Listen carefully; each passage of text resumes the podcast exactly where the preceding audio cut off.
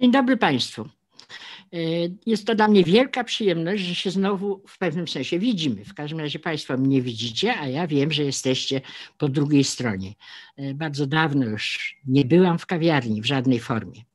W dodatku robię to po raz pierwszy w tej formie, a jak się coś robi w życiu po raz pierwszy, to to jest wielka przyjemność, nawet jak człowiek jest stary. Dzisiaj mamy ogromną przyjemność spotkania z panem Mikołajem Golachowskim, a ja mam dodatkową przyjemność, ponieważ pan Mikołaj jest E, był e, studentem na roku, na którym studiowała również moja córka, więc byli przyjaciółmi, a teraz mi opowiedział anegdotę, że jak mieli zajęcia na krakowskim przedmieściu, on mieszkał daleko i była przerwa, to wtedy razem z córką przychodzili do nas, żeby ewentualnie zjeść pierwsze albo drugie śniadanie, bo jemu było za daleko do domu i on to pamięta. I ja nie pamiętam, czyli lepiej jest jeść u kogoś niż dawać komuś jeść. Pan doktor Golachowski Mikołaj jest y, barwnym człowiekiem, ponieważ najpierw pracował na uniwersytecie, zrobił doktorat, jest y, uczonym, który od dawna, od tego doktoratu, ile wiem też, y, interesował się Arktyką.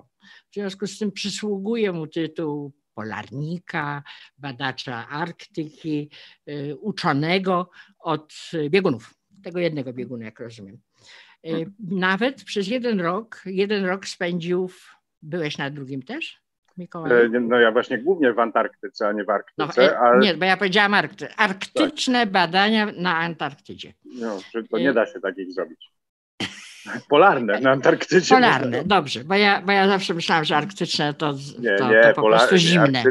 Czyli polarnik, który pracował na Antarktydzie, nawet przez jeden rok y, no, nocował tam, czyli zimował.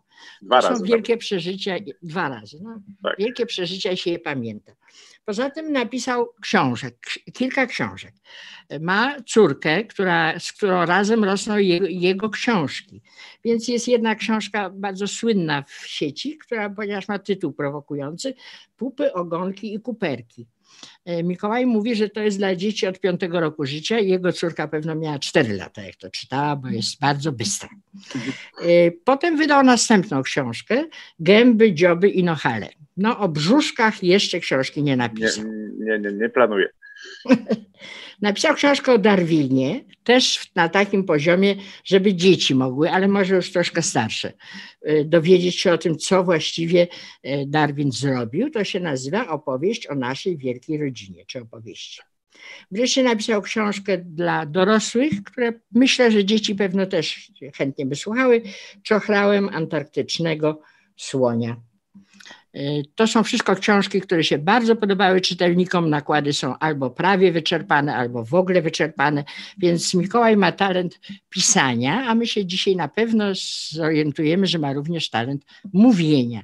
Jednym słowem, w, tym, w tych czasach, kiedy człowiek już jak widzi kolejną debatę polityczną, to wyłącza radio i telewizor, to myślę, że to jest świeży oddech, oddech z tej Antarktydy, polarny, na który sobie teraz pozwolimy i serdecznie pana Mikołaja doktora Golachowskiego zapraszam. Dzień dobry Państwu, bardzo mi, miło, dziękuję Pani za, za kapitalne przedstawienie. Bardzo się cieszę, że już nawet w przedstawieniu pojawiły się różnego rodzaju e, wątpliwości dotyczące nomenklatury, bo ja to z bardzo dużą przyjemnością zaraz wszystko powyjaśniam. E, no cóż, no to w takim razie zapraszam Was na Antarktydę.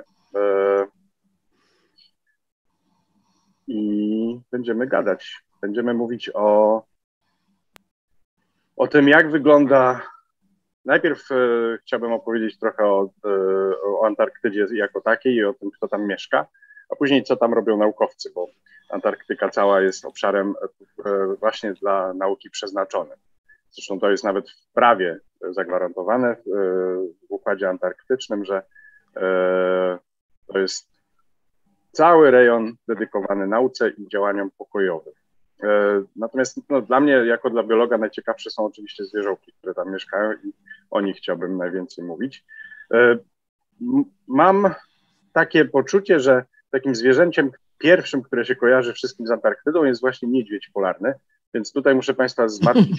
Otóż nie, o niedźwiedziach polarnych dzisiaj mówić nie będziemy, dlatego że niedźwiedzie polarne mieszkają w Arktyce, czyli w okolicach bieguna północnego, a my będziemy się teraz razem wybierać na południe. Jeżeli kiedyś będziecie się chcieli ze mną spotkać w sprawie północy, to też chętnie. Tak jak powiedziała pani profesor, ja od prawie 20 lat pracuję w, e, w Antarktyce, natomiast w Arktyce od 15 mniej więcej, więc e, tam też bywam. Ale dzisiaj zabieram was gdzie indziej. Od razu, tak jak powiedziałem, musimy sobie wyjaśnić kilka nomenklaturowych spraw. Czy już wiemy, że Arktyka to jest tam, gdzie niedźwiedzie, zresztą można to zapamiętać dzięki temu, że e, po grecku niedźwiedź to jest Arktos i Arktyka została właśnie nazwana jako kraina niedźwiedzia. Nie chodziło o niedźwiedzie polarne, tylko o gwiazdorców Wielkiej Niedźwiedzicy, ale to taka mnemotechnika pomocna dosyć w tej sytuacji. Natomiast antyarktyka, czyli przeciwny koniec świata, czyli dalekie południe, właśnie są tutaj dwa słowa. Antarktyka i Antarktyda. Ja będę ich pewnie obu używał. W każdym razie Antarktyda to jest sam kontynent. Piąty co do wielkości kontynent na naszej planecie. Natomiast Antarktyka to jest kraina, która go otacza, e, włącznie z nim. Czyli Antarktyka jest nieco szerszym pojęciem niż, niż e, Antarktyda. Czyli Antarktyka obejmuje również ocean, obejmuje wyspy, które e, w okolicach się znajdują. I na jedną z tych wysp też na chwilę Was zaproszę, bo nie mogę się powstrzymać, dlatego że jest przez wielu uznawana za najpiękniejsze miejsce na świecie. E, Polska Stacja Antarktyczna znajduje się w okolicach Półwyspu Antarktycznego, to jest ten półwysep. Tutaj mamy końcówkę Ameryki Południowej, a tutaj są Szetlandy Południowe. I tam e, na wyspie Króla Jerzego znajduje się właśnie stacja Arctowska. Opowiem może najpierw, jak to wszystko u nas wygląda. Otóż co roku, najczęściej w październiku, wypływa z Polski statek. Przez bardzo wiele lat to był ten statek, który tutaj widzicie na, na zdjęciu, e, Polarny Pionier i on zabiera z Gdyni polskich polarników, e, zabiera też całe jedzenie, zapasy paliwa, sprzęt naukowy, wszystko, co e, będzie potrzebne przez co najmniej rok na Antarktydzie, e, czy też w Antarktyce i płynie 40 dni. Płynie się przez cały świat, to jest dosyć duża planeta i dlatego zajmuje nam to nieco ponad miesiąc, czyli docieramy na miejsce jakoś tak w listopadzie, czyli jak wiecie wiosną antarktyczną, bo tam pory roku wyglądają odwrotnie niż u nas. Ponieważ jest wiosna, to jest jeszcze dosyć dużo śniegu wszędzie i lodu, e, więc e, rozładunek jest w miarę skomplikowany, bo cała zatoka jest tym lodem zawalona. Także tutaj mój przyjaciel Tomasz Janecki, też przyrodnik, on prowadzi Zodiaka, czyli ten ponton, którym toruje drogę dla naszej amfibii, na której są rzeczy przywożone na stacji. E, po tych trzech dniach mniej więcej rozładunku to będzie nasz dom przez najbliższy rok. W tej chwili Actowski wygląda tak, choć w planach jest budowa zupełnie nowego budynku stacji, ale e, no jeszcze to się nie dokonało. Na razie trwają przygotowania. No bywamy tam czasem dosyć mocno izolowani od świata. Jak widać, tutaj nam trochę śniegu napadało e, w ciągu nocy. Myślę, że to zdjęcie też wyjaśnia dobrze, dlaczego drzwi na stacjach antarktycznych otwierają się do środka. bo na zewnątrz mogłyby się po prostu nie otworzyć. Co ciekawe, w Arktyce, tam gdzie jednak niedźwiedzie są, e, drzwi otwierają się e, na zewnątrz, dlatego że polarnicy wolą, żeby ten niedźwiedź, dobijając się e, do środka, jednak domykał te drzwi raczej niż się otwierał i zjadał wszystkich wewnątrz. My się nie musimy niedźwiedziami przejmować, także u nas śnieg jest głównym czynnikiem. Ale wewnątrz w samej stacji jest bardzo przytulnie. Zresztą to jest zrozumiałe, dlatego że E, będziemy tam przez rok, będziemy, mm, no jesteśmy daleko od domu, 14 tysięcy kilometrów, musimy mieć w miarę wygodnie, żeby to jakoś w ogóle wytrzymać. Ja w sumie na stacji naszej mieszkałem e, pra, prawie 3 lata, bo w czterech różnych kawałkach. Dwa razy byłem tam na całorocznej wyprawie i dwa razy tylko na letniej. Także tak jakby pododawać, to by było prawie 3 lata. I rzeczywiście jest bardzo domowo, bardzo przytulnie. To nie znaczy, że jak to się mówi, palma na mnie odbija i faktycznie, kiedy miałem przyjemność być kierownikiem polskiej stacji e, w 2007 roku, e, wyrosła nam taka palma. Myśmy ją wkopali zresztą w ramach czynu pierwszomajowego. E, już to maj to znaczy, że już się zbliża zima, więc różne humory i różne pomysły przychodzą ludziom do głowy. Palma stała tam do końca naszej wyprawy i bardzo była chętnie fotografowana przez różnego rodzaju gości, natomiast następny kierownik stacji stwierdził, że ona nie licuje z poważną naturą polskich naukowców i palmę usunął. Jak moim zdaniem licowała jak najbardziej, myśmy ją bardzo lubili. Użyłem słowa raj, opowiadając o Antarktydzie i zdaję sobie sprawę, że być może Antarktyda nie jest pierwszym miejscem, które e, przychodzi ludziom do głowy, kiedy to słowo słyszą. Natomiast spróbuję Was przekonać, że pod wieloma względami rzeczywiście tak jest. Jedną z bardzo ważnych rzeczy jest to, że tam absolutnie zwierzęta mają pierwszeństwo pod każdym względem. To one są u siebie. W Antarktyce nigdy nie było żadnych e, rdzennych mieszkańców. E, ludzie zaczęli ją odwiedzać dopiero jakieś 200 lat temu. I my zawsze jesteśmy tam gośćmi. Więc jedną z pierwszych rzeczy, których się człowiek uczy, jadąc e, w tamte okolice, to to, że jeżeli pingwin gdzieś chce iść, to ma pełne prawo i ma pierwszeństwo zawsze. E, zwierzęta są u siebie, my mamy zachowywać się jak goście. W związku z czym ten słonik morski, który akurat tutaj położył się na progu naszej stacji, to on był u siebie, a nie my, w związku z czym musieliśmy po prostu przez jakiś czas używać innych drzwi, żeby on mógł sobie spokojnie wylinić. Dlaczego tak się dzieje, że one tak do nas podchodzą? A no właśnie dlatego, że nie ma niedźwiedzi. Antarktyka cała jest tak daleko od innych kontynentów, że yy, wszystko, co tam mieszka, musiało albo przypłynąć, albo przylecieć. W związku z czym są ssaki morskie, są ptaki morskie, liczne bardzo, ale żadnych lądowych drapieżników nie ma. Nie ma ani niedźwiedzi, ani lisów polarnych, ani wilków e, arktycznych, ani nikogo takiego. Czyli zwierzęta właściwie nie mają pojęcia, że ktoś na lądzie mógłby być dla nich niebezpieczny. Przez jakiś czas, to prawda, ludzie intensywnie polowali tam na foki, no ale jakby w ewolucyjnej historii gatunku to nawet te 200 lat intensywnych prześladowań niewiele zmieniło. E, w związku z czym te zwierzęta po prostu nas się nie boją. Nie przychodzi do głowy, że ktokolwiek na lądzie mógłby stanowić dla nich zagrożenie. I to jest kolejny taki aspekt rajski tego miejsca, moim zdaniem, dlatego że rzeczywiście jest tak, że jak się spotykamy z tymi miejscowymi, to, to jest na równych prawach jak ssak ze ssakiem albo jak ssak z ptakiem. W każdym razie oni nie mają żadnych pomysłów, że powinni się nas. E, dlatego dotrzymują nam towarzystwa. To są nasze, my je nazywamy naszymi kurczakami. To nie są wprawdzie kurczaki, tylko to są siewki, które się nazywają pochwodzioby antarktyczne. E, szczególnie w zimie trzymają się blisko naszej stacji i wtedy wyglądają wyjątkowo urocze, jak takie kulki śniegu z przyczepionym dziobkiem. Także, e, ponieważ jest to nasze w zasadzie jedyne towarzystwo w zimie, to e, bardzo mają e, ważne miejsce w naszych sercach. Oczywiście Antarktyda przy, całej, przy całym tym wysiłku, żeby ją chronić, właściwie jest to największy chroniony obszar na, na naszej planecie, mimo wszystko odbiera trochę tych negatywnych wpływów, jakie człowiek w środowisku wywołuje. E, to jest słuchatka, którą napotkałem w czasie swoich prac terenowych. E, jak widać, wygryzła się z tych sieci rybackich, ale, e, ale nie, nie jest całkiem swobodna i podejrzewam, że długo później już nie pożyła, dlatego że to na pewno wpływa na jej, na jej termoregulację, też ją chyba poddusza trochę. Ja bym się bardzo chętnie postarał ją uwolnić, bo generalnie, ponieważ to jest rezerwat przyrody, no to oczywiście nie możemy interweniować jako ludzie E, w cokolwiek, co tam się dzieje, więc jak, e, nie wiem, lampart morski zjada pingwina, no to trudno, tak jest, ale e, zresztą wszędzie na świecie tak powinno być. Natomiast gdy w, tej, w, takiej sytuacji, kiedy to jest ewidentnie wina człowieka, no to oczywiście, że gdybym mógł, to bym ją chętnie uwolnił, ale byłem wtedy w terenie sam. Puchatka jest wielkości takiego sporego psa. E, ma bardzo duże zęby i wcale nie wie, że ja jej chcę pomóc, więc niestety nie miałem takiej możliwości.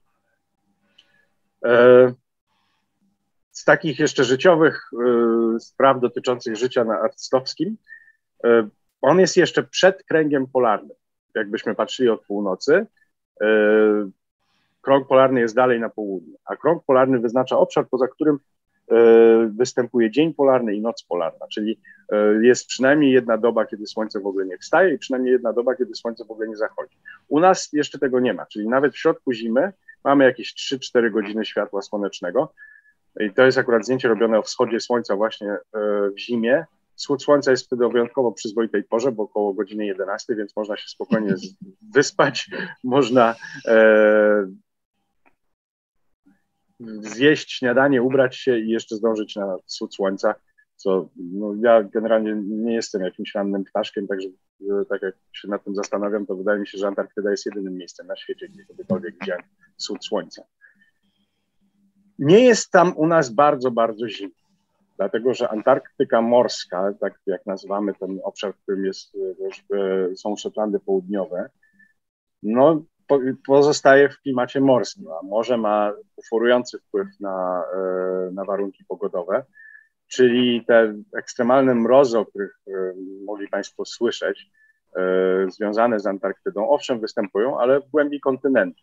Na jego obrzeżach u nas najniższa temperatura z dwóch zimowań, jakie pamiętam, to było minus 27 stopni. E, najniższa w ogóle zanotowana na Arctowskim to było minus 32, więc zimno, ale bez przesady. W lecie temperatura odczuwalna w taki bezwieczny, słoneczny dzień to naprawdę jest na tyle e, komfortowa, że można w koszulce chodzić po okolicy. Może nie na jakieś dłuższe wyprawy, ale, ale e, wokół stacji bez problemu. Zresztą w zeszłym roku po raz pierwszy na samym kontynencie antarktycznym, ale na wyspie właśnie, czyli kawałeczek dalej na, od nas na południe, e, zanotowano temperaturę powyżej 20 stopni.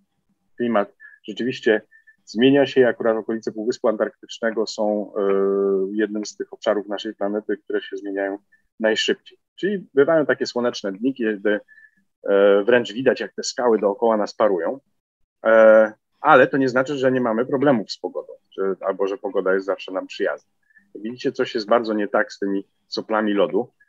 E, porządne sople lodu powinny zwisać pionowo w dół, a te wiszą pod skosem, dlatego że po prostu strasznie mocno wieje. Tutaj macie taki wykres mm, właśnie siły wiatru z jednego, z nieco ponad jednej doby. Każda z tych czerwonych kresek to jest poryw e, wiatru. Tego dnia mieliśmy ponad 100 porywów o prędkości ponad 100 km na godzinę.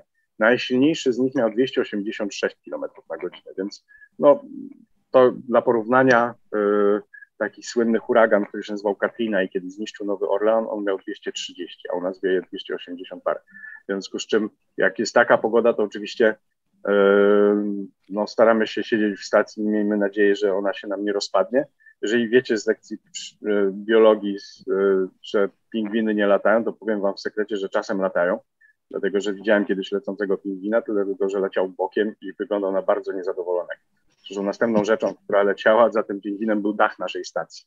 Także e, przeżyłem właśnie tego typu wypadek. Na szczęście po takim bardzo gwałtownym, wiecznym dniu zwykle pogoda się trochę stabilizuje, bo ciśnienie e, atmosferyczne się wyrównuje, w związku z czym kolejnego dnia mogliśmy ten dach naprawić i nie musieliśmy ewakuować stacji i właściwie odleciał tylko jeden kawałek.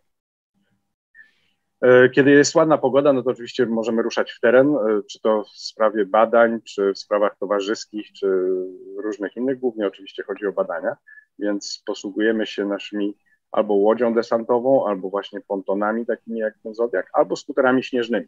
I na skuterach śnieżnych jeszcze jak byłem pierwszy raz na, na wyprawie, prawie 20 lat temu, no to wtedy jeszcze nie mieliśmy skuterów śnieżnych, także wszędzie trzeba było chodzić na piechotę. Teraz te skutery są, one nam bardzo łatwo, ułatwiają życie i też jest to duża frajda, nie da się ukryć, e, jazda po, po szczycie lodowca właśnie na czymś takim, ale trzeba być ostrożnym, dlatego że lodowce e, no, są potencjalnie bardzo niebezpieczne. Może ja pokrótce wyjaśnię w ogóle, co to jest ten lodowiec, bo, bo to może nie być takie oczywiste. Otóż lodowiec to jest oczywiście gruba warstwa lodu pokrywająca naszą wyspę, bo ona pokrywa też kontynent Antarktydy sam i tam ma nawet prawie 4 km grubości. U nas ma około 30 metrów grubości.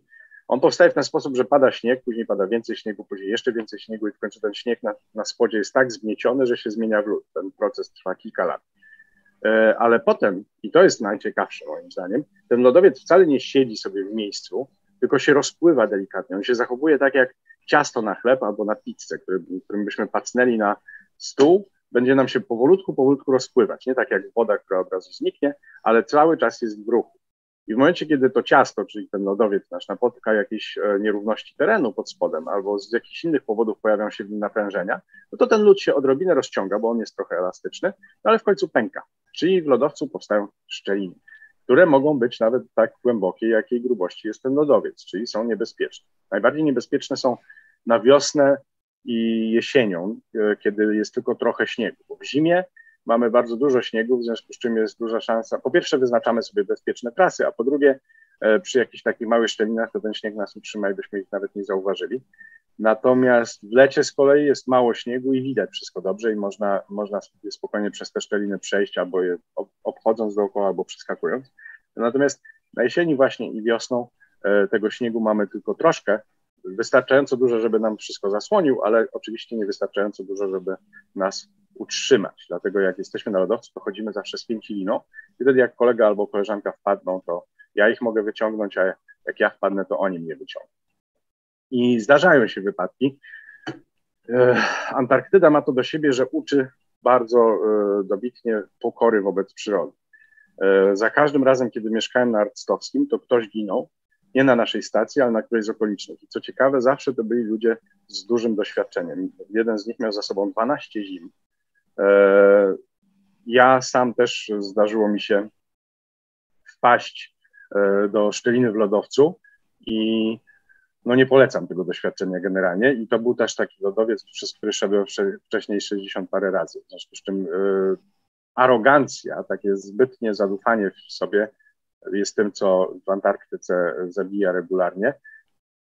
Dlatego to jest taka dobra nauczycielka pokory. Dlatego y, właśnie, na, na, może jeszcze cofnę do tego zdjęcia. Tutaj jest, widzicie, załogę to, to jest grupa e, brazylijskich płetwonurków, którzy brali udział w akcji ratunkowej wtedy, kiedy statek o nazwie Explorer e, zatonął w Antarktyce w 2007 roku w wyniku błędu ludzkiego. Kapitan po prostu zbyt szybko wpłynął w pak lodowy i e, ten statek został przebity i zatonął. Nikt nie zginął. Natomiast z obecnych tutaj na zdjęciu ten człowiek najbardziej po prawej z goglami na twarzy to jest mój kolega sierżant Laercio, Brazylii, który dwa tygodnie po zrobieniu tego zdjęcia został zmyty z pokładu swojego statku i już go nigdy nie odnaleziono. W związku z czym, owszem, ta, ta nauka bywa brutalna, ale jeżeli przyjmiemy, że e, przyroda jest tam od nas silniejsza, to możemy jakoś sprawnie funkcjonować. Oczywiście tym, tym karaibskim takim obrazkiem zakończę może ten smętny wątek w tej myśli, bo przede wszystkim chciałbym Wam opowiadać o zwierzętach i o tym później, co my z nimi na miejscu robimy. Czyli gospodarze nikt się nikogo nie boi, raj na ziemi, wszystko jest cudowne. Nie boją się do siebie do, do tego stopnia, że pingwiny czasem biegają po, po tych słoniach morskich, ale o tym może za chwilę.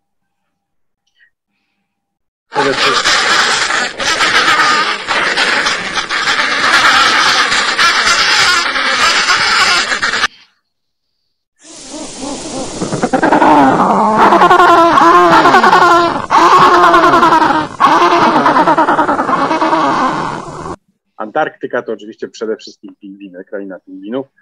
E, przy okazji właśnie dlatego nigdy niedźwiedź polarny żadnego pingwina nie spotkał, że mieszkają na dwóch końcach świata.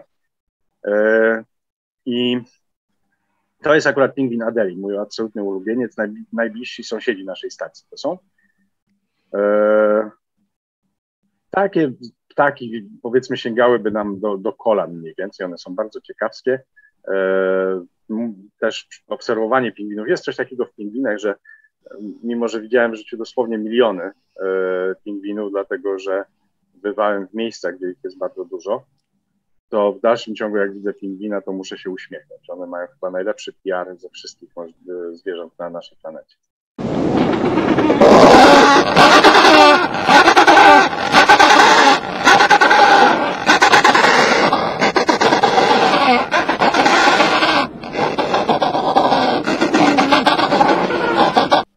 Zwłaszcza dwa momenty są takie w życiu pingwinów, kiedy są one wyjątkowo atrakcyjne do obserwacji. Jeden to jest na wiosnę, kiedy tutaj mamy dwa pingwiny, właśnie się spotkały, jeden do drugiego mówi, że słuchaj, tutaj znalazłem świetne miejsce, będziemy się budować. No i właśnie, muszą wybudować gniazdo. Oczywiście pingwiny mają do dyspozycji tylko i wyłącznie kamienie, żeby to gniazdo e, zbudować. A no, zanim zbudują gniazdo, to muszą oczywiście też zadbać o przekazanie swoich genów następnym pokoleniom. I tu przy okazji może pozwolę sobie na taką małą dygresję. Nie wiem, czy Państwo wiedzą, w jaki sposób poznać, który pingwin jest samcem, a który samicą. Otóż na ogół jest to niemożliwe poza wiosną. Dlatego, I to jest prawdziwa metoda, naukowcy się tym posługują, Amerykanie, którzy w naszej stacji badają pingwiny. Kiedy chcą złapać samicę, to szukają takiego ptaka, który jest brudny po obu stronach, na brzuszku i na grzbiecie. Dlatego, że wszystkie pingwiny mają brudne brzuszki, bo leżą w błocie, we własnych odchodach i tak dalej, ale na wiosnę samice mają dodatkowo brudne plecki, co nie jest oczywiście stuprocentowo skuteczną metodą, dlatego że po pierwsze, czasem się zdarza, że ten samiec ma czyste łapy i wtedy ona też ma czyste plecy, a po drugie, e, jak u praktycznie wszystkich zwierząt, które, e, którym się przyjrzeliśmy pod tym kątem, występuje u nich pewien procent zachowań homoseksualnych, w związku z czym czasem to chłopaki mają brudne plecki. Ale generalnie z grubsza, właśnie jeżeli się szuka samicy, to trzeba znaleźć takiego, który jest e, brudny po obu stronach i na ogół się wtedy na samicę trafi. budują gniazda z tych kamyków. Oczywiście nie wszystkim się chce z daleko kamienie przynosić. Czasem one niosą je nawet kilometr e, z brzegu morza aż do, aż do swojej kolonii. I wtedy, e, i to jest jeden z tych właśnie fajnych momentów, kiedy niektóre pingwiny niestety schodzą na drogę przestępczą. Czyli za, zamiast sobie przynosić kamyki z daleka, e, kradną je innym pingwinom. Tylko tyle, że ponieważ pingwiny w ogóle nie są takie sympatyczne dla siebie, jak mogłoby nam się wydawać. One jak mogą, to się dziobią bardzo często czyli ich gniazda e, są w kolonii rozłożone dosyć równomiernie, w odstępach równych w sumie długości dwóch pingwinich dziobów, żeby się nie mogły dziobać. W związku z czym, jeżeli ja chcę komuś ukraść taki kamek, to muszę wstać, podejść tam i, i ten kamek mu ukraść, kiedy on nie patrzy. Ale ponieważ ja wstałem właśnie z mojego gniazda, no to w tym czasie ktoś inny podchodzi i moje kamyki kradnie. Ale on też musiał wstać. W związku z czym y, łatwo sobie wyobrazić, że tam po prostu jest jedna wielka awantura, bo wszyscy sobie w tym czasie kradną te kamyki. No ale w końcu udaje mi się e, jakieś takie bida gniazda potworzyć. Samice składają jaja, bo tylko one to umieją, natomiast później zarówno samiec, jak i samica to jajo wysiaduje. Oboje mają taką tak zwaną bruzdę lęgową na, na brzuszku, czyli taką, taką jakby kieszonkę, że potrafią rozsunąć te, te swoje pióra i wtedy jajo E, dotyka bardzo silnie ukrwionego brzuszka pingwina, a otulone jest dodatkowo piórami, więc nawet w zimnych warunkach może się rozwijać. Po jakimś czasie wykluwają się pisklaki, które na początku są oczywiście bardzo słodkie, później zaczynają wyglądać trochę mniej słodko, jak takie brudne, grube kleszcze.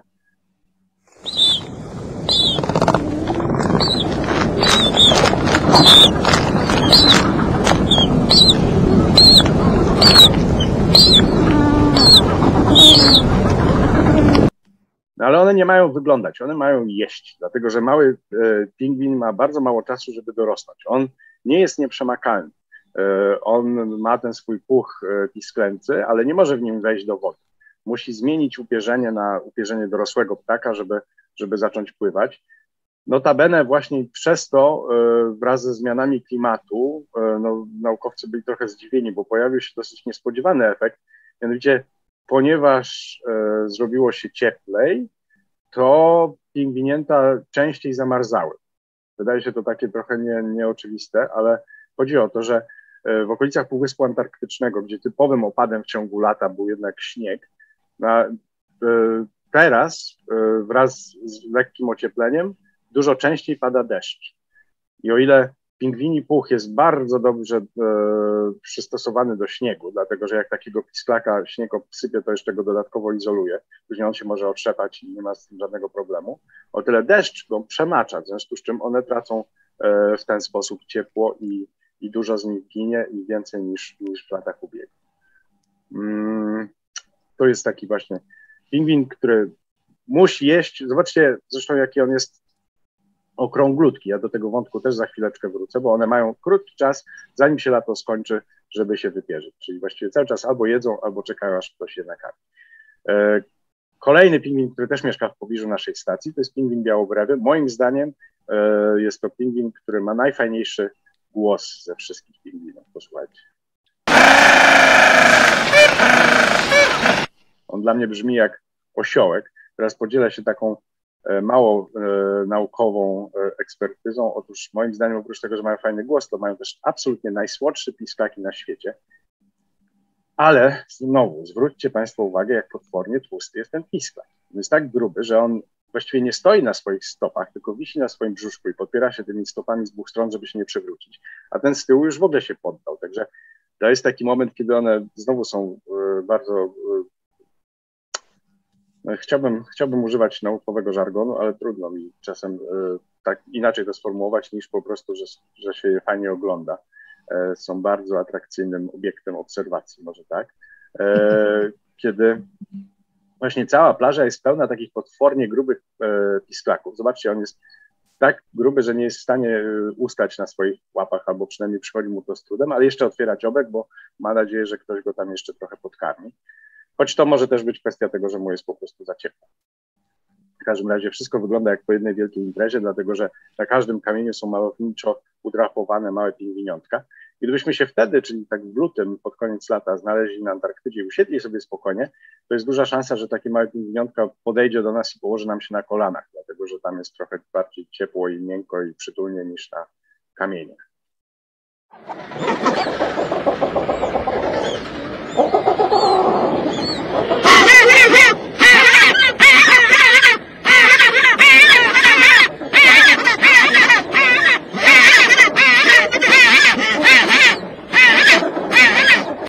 Jest wreszcie trzeci gatunek pingwinów w pobliżu nas, naszej stacji, czyli pingwiny maskowe, zwane niegdyś pingwinami antarktycznymi, póki ktoś się nie zreflektował, że w zasadzie wszystkie pingwiny są antarktyczne, więc trochę to nie ma sensu. My je nazywamy policjantami e, nieformalnie, dlatego że no, mają ten pasek pod brodą i wyglądają jakby w kasku chodziły. I one mają podobny problem jak adelki, to znaczy po pierwsze e, ich e, pisklaki właśnie często marzną, a po drugie te dwa gatunki, czyli pingwiny białookie, czyli adeli oraz maskowe, są ściśle związane z krylem, a kryl w zmieniającym się środowisku e, robi się coraz trudniej dostępny. Przy okazji wobec tego mam do Państwa apel, bardzo proszę nie kupować żadnych produktów z kryla, które są nawet w naszych supermarketach dostępne, dlatego że to jest kryl, który jest kradziony e, zwierzętom, którego potrzebują dużo bardziej niż my.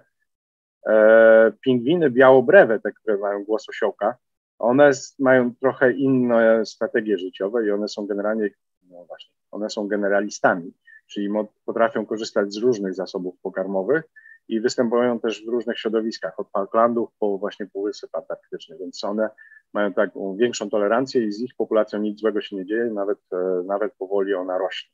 Ale antarktyczne, ale właśnie maskowe i białookie e, wyraźnie obserwujemy spadek ich liczebności.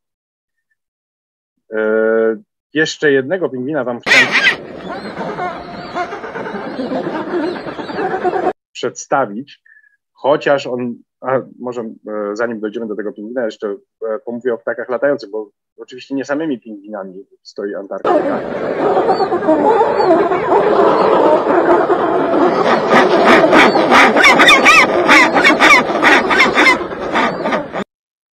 Dlatego że są tam też kormorany, podobne, e, bardzo podobne do pingwinów. Zresztą nie da się ukryć, że kiedy pierwszy raz byłem na Antarktydzie, to miałem taką dosyć żenującą sytuację, dlatego że ktoś się mnie zapytał, co to za pingwin tam stoi.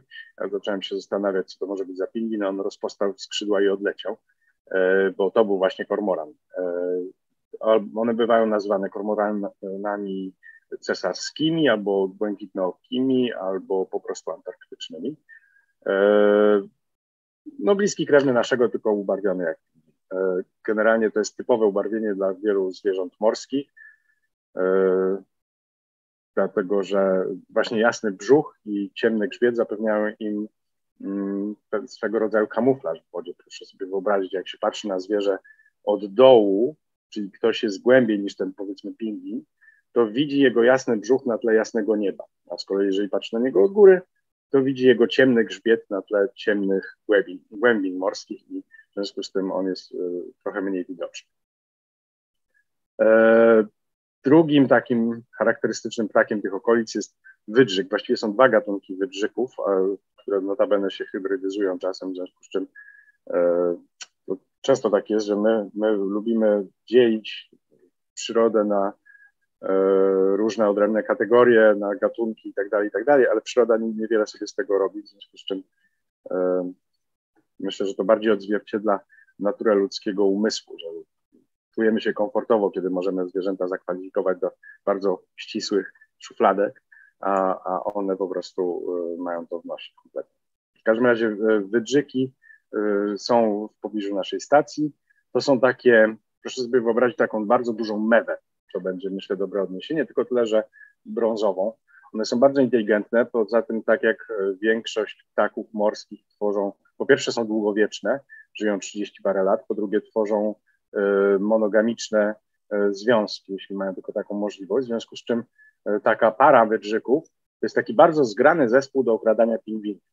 One, pojedynczy pingwin jest bardzo konkretnym i groźnym przeciwnikiem, bo one są bardzo silne, bardzo muskularne, mają bardzo twarde skrzydła, którymi potrafią połamać kości takiemu drapieżnikowi. Natomiast, natomiast wydrzyki współpracując ze sobą, mają nad nimi przewagę. W związku z tym jeden na przykład odciąga pingwina za ogon z gniazda, a drugi w tym czasie kradnie pisklaki albo jaja. One też e, wstydu nie mają generalnie, jeśli chodzi o wykorzystywanie nas. Tutaj, kiedy któregoś dnia wietrzyliśmy naszą stację i ten wydrzyk sobie wszedł do środka i nawet nie poleciał do kuchni, tylko poczłapał tam, e, wziął sobie kawałek kiełbasy i, i wyszedł z powrotem. No ale tak jak mówię, to oni są u siebie, a nie my.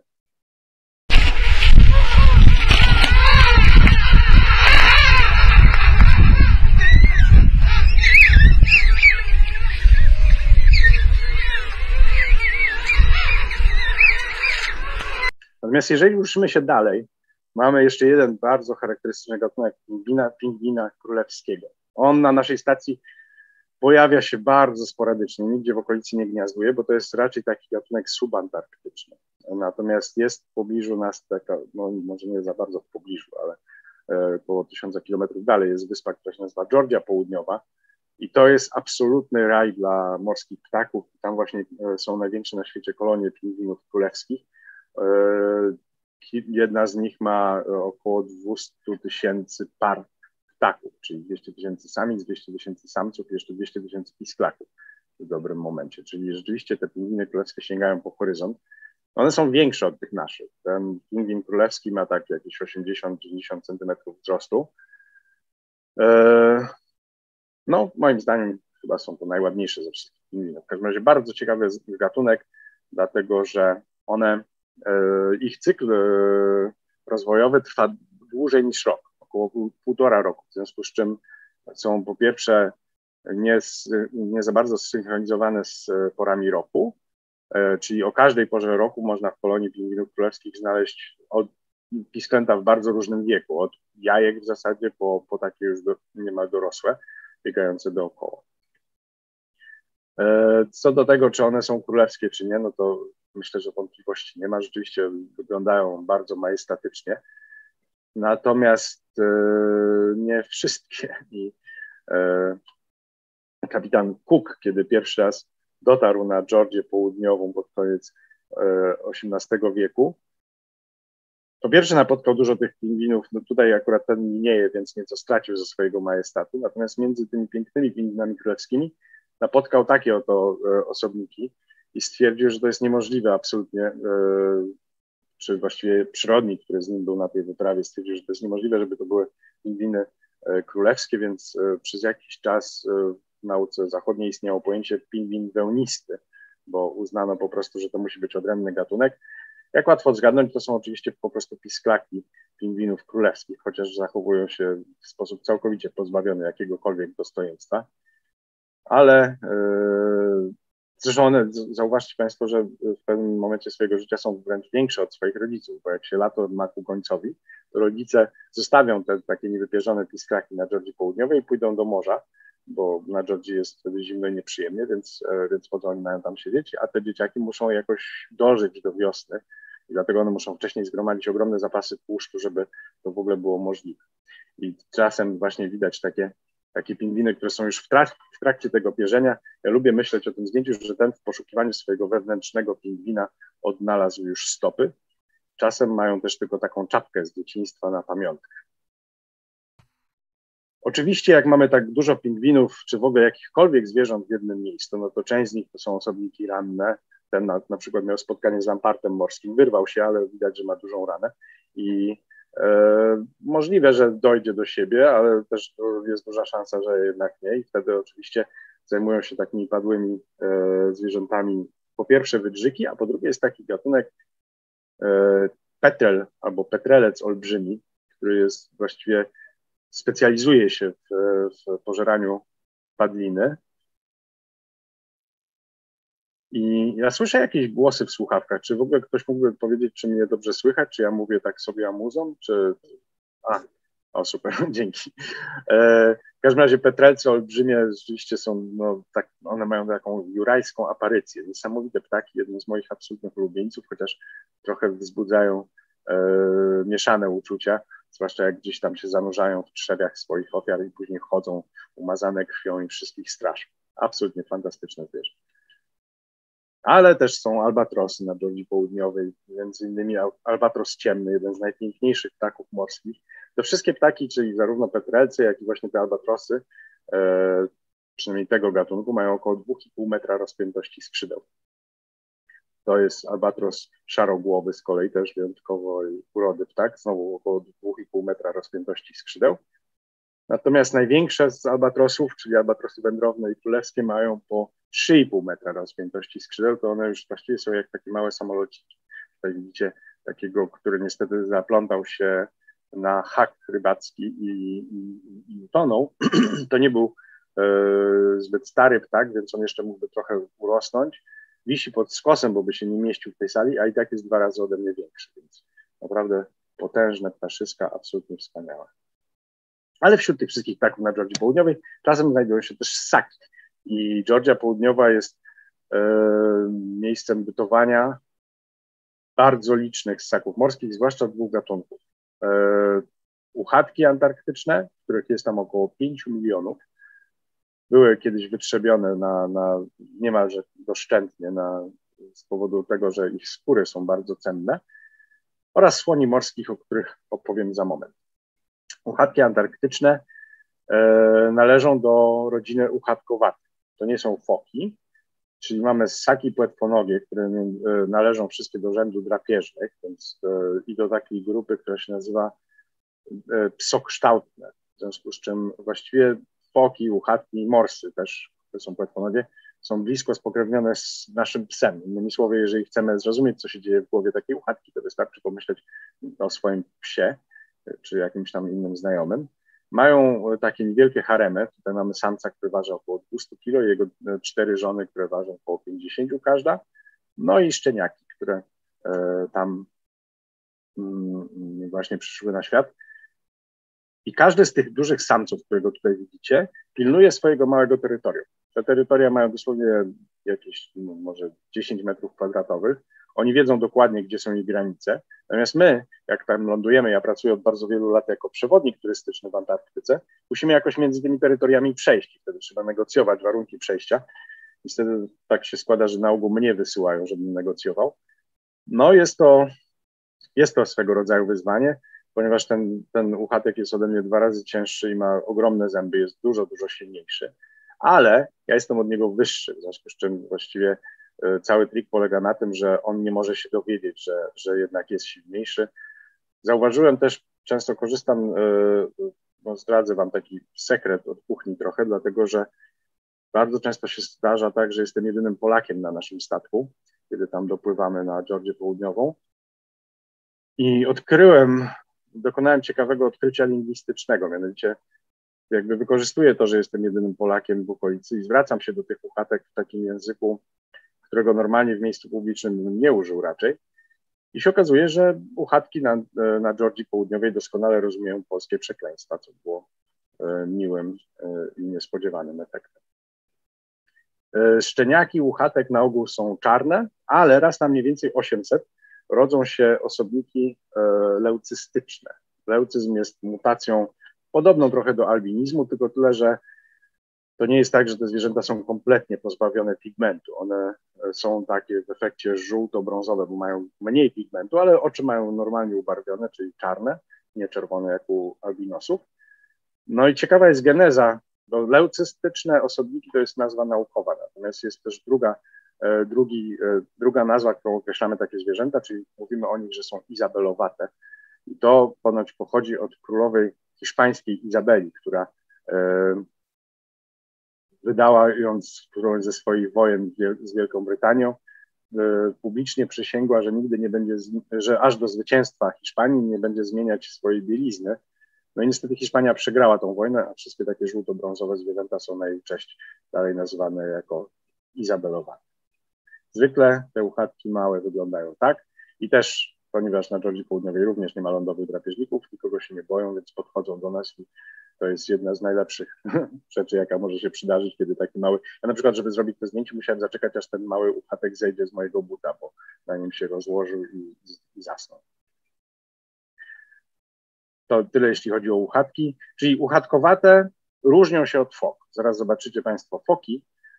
Uchatkowate mają wystające uszy, mają, potrafią podwinąć pod siebie swoje tylne płetwy, w związku z czym mogą biegać, tak jak trochę psy, a, a foki tylko pełzają po, po lądzie. Zresztą foki od, przed e, utratą ciepła chronią się za pomocą tłuszczu, natomiast uchatki za pomocą futra. Więc to są te różnice. Po lewej mamy fokę, konkretnie słonia morskiej. Ale zanim do słoni morskich dojdę, chciałbym przedstawić jeszcze resztę menażerii foczej. Mianowicie to jest foka Wedela, która e, oprócz tego, że e, wygląda jak wygląda, moim zdaniem jest bardzo, bardzo ładnym zwierzęciem po prostu, to też ma absolutnie niesamowity głos.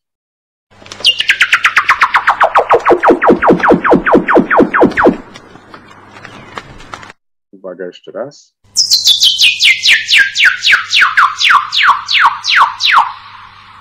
To jest właśnie foka wedela, e, zwana obecnie oficjalnie wedelką antarktyczną. I tutaj przy okazji yy, mam dobrą wiadomość dla pani profesor. Otóż nie tylko pani się to myli, dlatego że w pierwszej wersji e, nowego nazewnictwa ssaków e, świata, e, opracowanej przez Instytut Zoologii Polskiej Akademii Nauk parę lat temu, ta, ta foka pojawiła się jako wedelka arktyczna. Ona oczywiście nigdy w Arktyce nie występowała, ale to pokazuje, jak często nam się tego typu błędy zdarzają więc musieli wprowadzić specjalną erratę. E, tak jak powiedziałem, one są moim zdaniem chyba najładniejsze, zwłaszcza, zwłaszcza ich szczeniaki oczywiście są wyjątkowo e, przyjemne. I e, miałem tą ogromną przyjemność, to jest właśnie jedna z niesamowitych rzeczy, jak się pracuje w Antarktyce, że byłem przy narodzinach tej oto młodej Wedelki jej mama, to też było dosyć zabawne, bo jej mama oczywiście poszła spać, bo właśnie urodziła dziecko. Ten młody, no tam się mną troszeczkę interesował, ale nie za bardzo. Przede wszystkim chciał się napić mleka. No ale mu to nie wychodziło i w końcu tak płakał coraz głośniej, że jego mama się obudziła. No i się okazało, że on po prostu poszukiwał mleka na zupełnie złym końcu swojej mamy, bo foka jest zwierzę okrągłe i wygląda z każdej strony podobnie, no, ale mleko jest tylko na brzuchu, więc ona podejrzewam, że była nieco rozczarowana jego gamoństwem, ale w końcu go zawołała na właściwie swój koniec i żyli długo i szczęśliwie, a wy posłuchajcie jeszcze przez chwilę tych absolutnie niesamowitych odgłosów. Wszystko, co zaraz usłyszycie, to jest głos słuchajcie, yy, Dobra. A.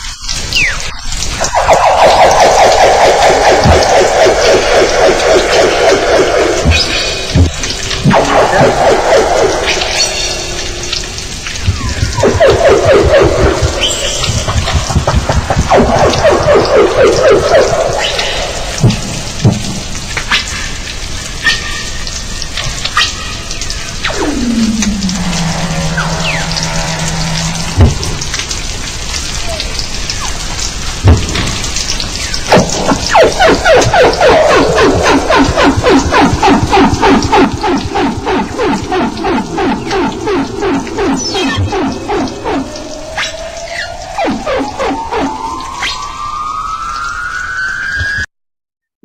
właśnie kosmiczne odgłosy wydają z siebie wedelki. Natomiast e, inne, inne foki, które tam mieszkają, to jest na przykład lampart morski, obecnie zwany hydrurgą antarktyczną. E, lampart morski jest takim trochę ekologicznym odpowiednikiem niedźwiedzia polarnego, dlatego że jest podobnej wielkości zwierzęciem. Też jest drapieżnikiem polującym, on, jest, on poluje na inne foki, na pingwiny, ale tylko w wodzie. Przede wszystkim żywi się krylem. Jest to też jedyne zwierzę w Antarktyce, które kiedykolwiek zabiło człowieka w wyniku swojego bezpośredniego działania. E, natomiast mówi się też o nich, że one stały się początkami legend o wielkich wężach morskich, bo one ma, mają takie bardzo wydłużone ciało. Samice są tam trochę większe od samców i mierzą nawet 4 metry.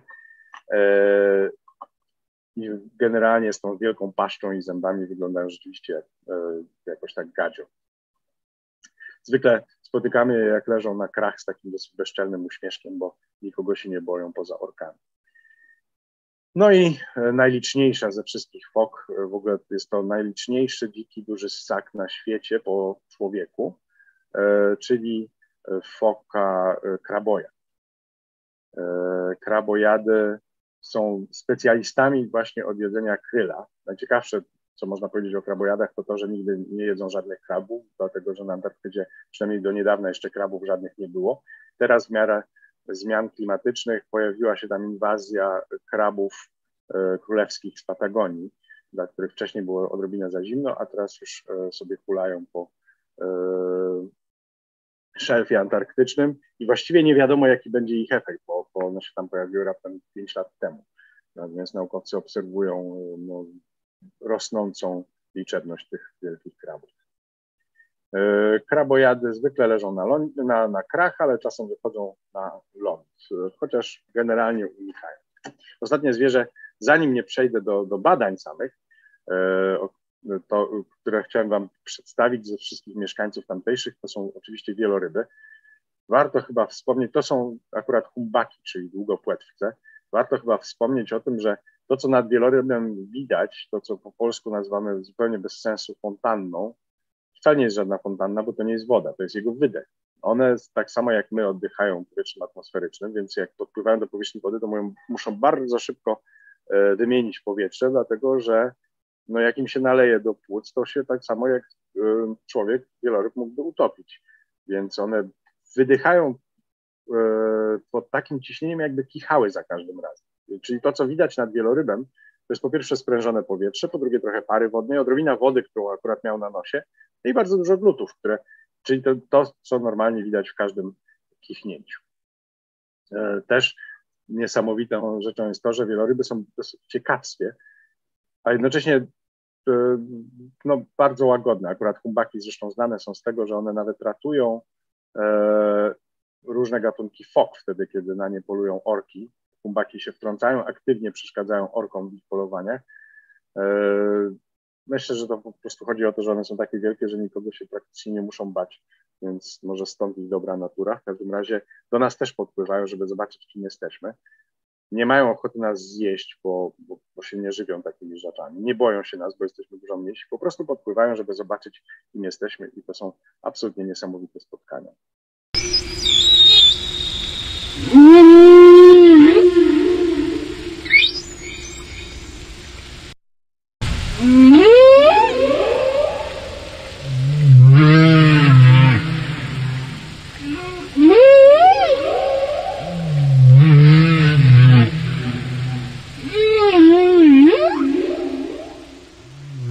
Co słyszycie, to są e, pieśni humbaków, charakterystyczne dla niej bardzo głosy. E, taka pieśń może trwać nawet pół godziny. Tam e, są, oczywiście ona jest w miarę zróżnicowana. W każdym razie, mm, co ciekawe, samce, które śpiewają swoje pieśni, z roku na rok modyfikują nieco te dźwięki, dodają jakąś tam frazę, coś tam odejmą, w związku z czym taki mają jakby przebój sezonowy, czyli jak w danym sezonie śpiewają coś innego, można poznać, e, kiedy e, ich śpiewy zostały nagrane, bo w następnym sezonie będą śpiewały już troszeczkę coś innego. I znowu wszyscy, ale w danym roku wszyscy śpiewają to samo, co jest też interesujące moim zdaniem.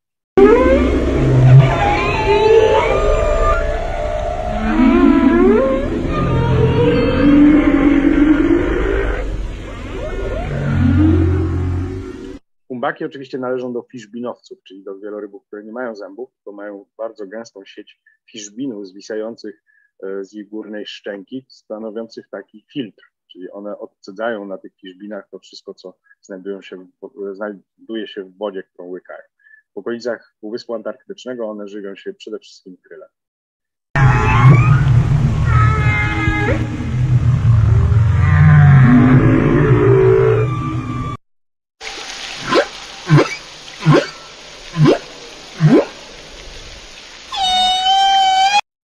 Ciekawa rzecz to jest to, że humbaki e, różnią się ubarwieniem, kształtem e, swoich płetw ogonowych. Od spodu tej płetwy właściwie można rozpoznać poszczególne osobniki, dlatego że nie ma dwóch humbaków o dokładnie takich samych wzorach na, na spodzie płetwy ogonowej, e, dzięki czemu istnieją katalogi. Naukowcy potrafią śledzić poszczególne osobniki właśnie na podstawie dobrze wykonanych zdjęć, takich jak to. E, pokazujących spodnią stronę ich ogonów. i dzięki temu wiemy dużo o ich migracjach, wiemy jak długo mogą żyć, około 50-60 lat. Natomiast na deser zostawiłem sobie tego oto zwierzaka. Niech on najpierw sam coś o sobie powie, a zaraz ja wam o nim opowiem.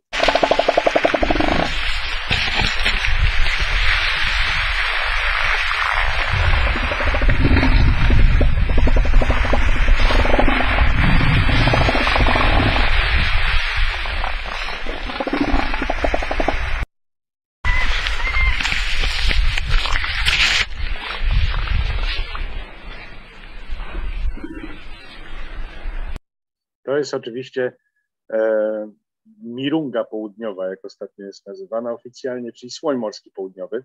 To jest zwierzę, którym ja się w, w Antarktyce zajmowałem.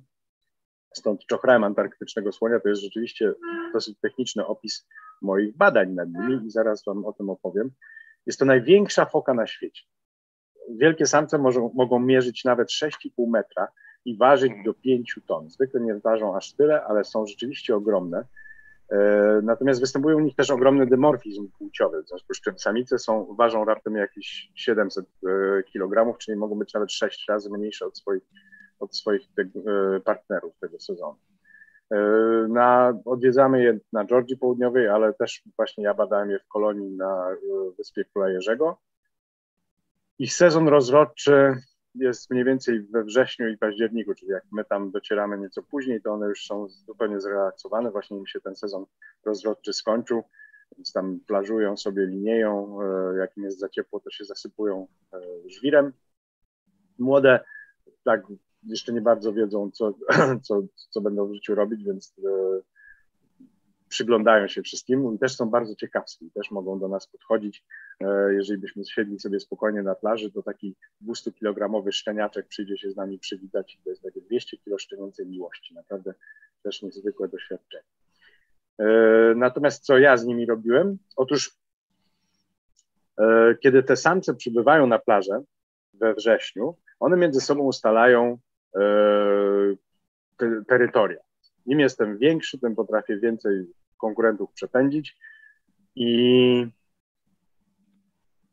ci, którzy mają największy kawałek plaży, później, kiedy przy, będą tam samice po kilku tygodniach, e, będą ich mogli po prostu fizycznie pomieścić najwięcej. Takie haremy mogą liczyć nawet do 100 albo i więcej samic na jednego samca.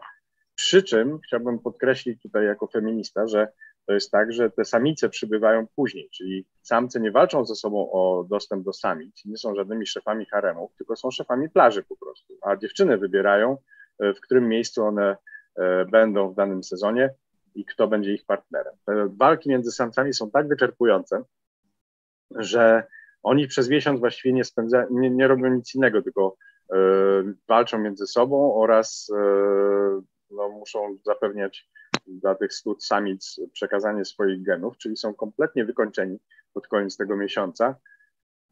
I w związku z tym jest bardzo niewielka szansa, że one w ogóle dojdą do siebie przed następnym sezonem. Czyli właściwie z punktu widzenia takiego samca, on ma ten jeden sezon, kiedy jest władcą plaży, ale później musi i wtedy ma, ma największą szansę na przekazanie swoich genów, a e, później albo umiera z wyczerpania, albo, albo bardzo powoli dochodzi do siebie i mu się to słabo udaje.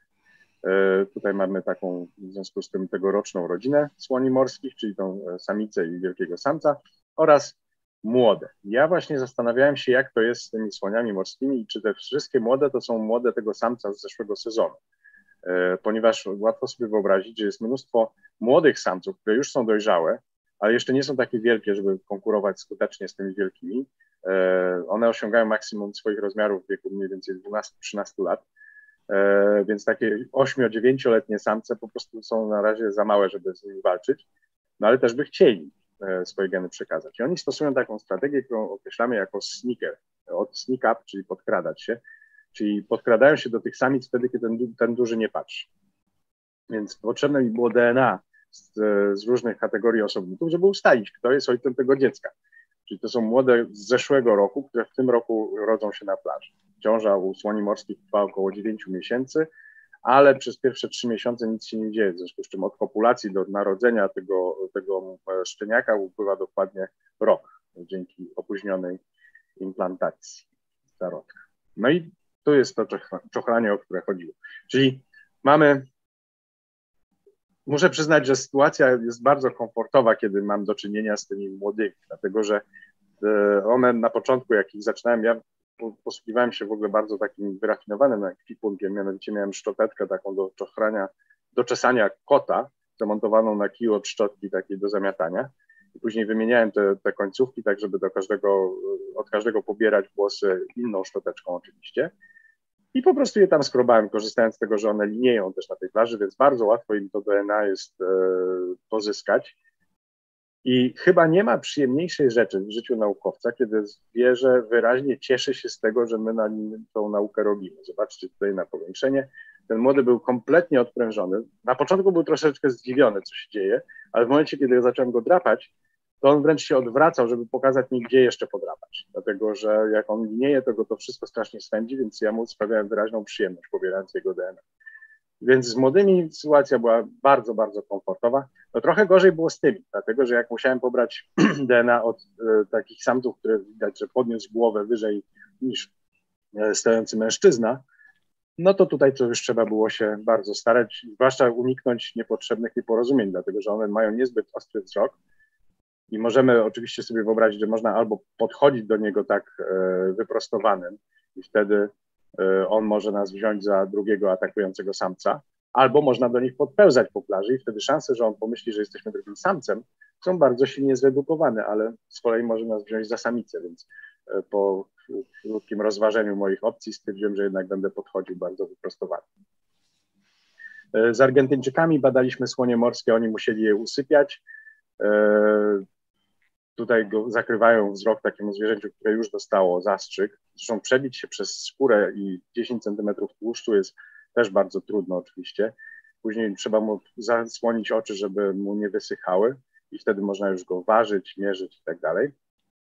Natomiast moje badania były genetyczne. Wyszło, że około 10% młodych na, e, na plaży e, to nie są młode tego, tego zeszłorocznego władcy haremu, czyli sukces tych sneakersów to jest około 10%. No i tak dobrze, bo oni później dorosną i sami będą władcami plaży prawdopodobnie. Bierzemy też udział w e, badaniach prowadzonych przez inne stacje. To, jest, to są nasi sąsiedzi ze stacji e, ze Stanów Zjednoczonych, która się nazywa, ona się oficjalnie nazywa Peter J. Laney, ale wszyscy ją nazywają Copacabana i oni nas zawsze zapraszają do pomocy wtedy, kiedy muszą łapać pingwiny po to, żeby im założyć e, obrączki, e, czy takie, zakłada się specjalne takie opaski na skrzydła. No i muszę przyznać, że to jest bardzo fajne, dlatego że generalnie my nie możemy oczywiście dotykać tych zwierzaków, ale e, no jak trzeba dla nauki się poświęcić, no to trudno. Pobieramy też tutaj próby z dna takiego jeziora w, w kraterze wulkanu w pobliżu w ogóle generalnie Zakład Biologii, e, obecnie no, zresztą nie nazywa się już Zakład Biologii Antarktyki, to, to ZBA, czyli e, zakład, który prowadzi naszą stację, tylko Zakład Badań Antarktyki. Czyli zaczęło się głównie od badań biologicznych, natomiast teraz prowadzone są tam badania w bardzo, bardzo różnych dziedzinach, zarówno w morzu, jak i na lądzie, zarówno geologicznie, jak i biologiczne, mikrobiologiczne, e, klimatyczne i tak dalej, i właściwie jak naukowiec wymyśli temat i e, dostanie na to grant, to może go na artystowskim realizować. Natomiast drugą ciekawą rzeczą jest to, że Antarktyka generalnie jako ten kontynent właśnie dla pokoju i nauki ma w swoich e, statusach e, przez Układ Antarktyczny gwarantowanych zapisane to, że wszyscy naukowcy wymieniają się tam wiedzą i koordynują swoje badania. I to jest pod tym względem też absolutny raj na ziemi, dlatego że rzeczywiście to jest tak, że wszyscy ze sobą współpracujemy, wszyscy jesteśmy swoimi przyjaciółmi. Nawet jak Związek Radziecki i Stany Zjednoczone dawno temu były wrogami na arenie międzynarodowej, to w Antarktyce i tak współpracowali, i tak współpracowali, bo po prostu tak tam jest.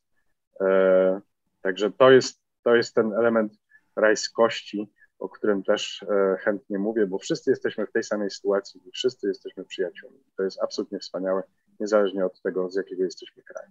Na koniec chciałbym Wam pokazać coś, co jeszcze kilka takich nie, powiedzmy nieożywionych aspektów Antarktyki, dlatego że tam jest mnóstwo absolutnie fantastycznych zjawisk, na przykład chmury spływające z, e, z gór, albo geologia Antarktyki, to jest tam, każdy zostaje trochę geologiem, dlatego że chociażby takie kolumny bazaltowe, jak tutaj widać, no, po prostu są bardzo atrakcyjne.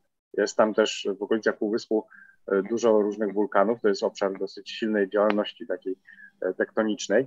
E, to jest wulkan, który wybuchł pod wielkim lodowcem, dlatego ma taki spłaszczony czubek. To już jest na samym kontynencie. Miejsce nazywa się Brown Bluff i też e, tutaj mamy zerodowane skały w taki sposób bardzo atrakcyjny w pobliżu właśnie tego wulkanu. Jest charakterystyczna, e, jak to mój, mój kolega geolog określa, erozja bochenkowa, kiedy kamienie się potrafią rozpaść na, na takie kromki. Norwegowie bardzo ładną mają nazwę dla takich przykładów erozji, nazywają to chlebem troli, e, ale w Polsce ta nazwa się nie przyjęła. Oczywiście są też ślady działalności człowieka, czyli są inne stacje, E, które to są akurat, to jest tutaj może ostatnia dygresja jeszcze się pojawi, dlatego że to są pozostałości po e, argentyńskiej stacji Almirante Brown. Ona jeszcze w latach 70. i 80. była jedną z najlepszych pod względem naukowym stacji w całej Antarktyce. Mnóstwo publikacji stamtąd wchodzi.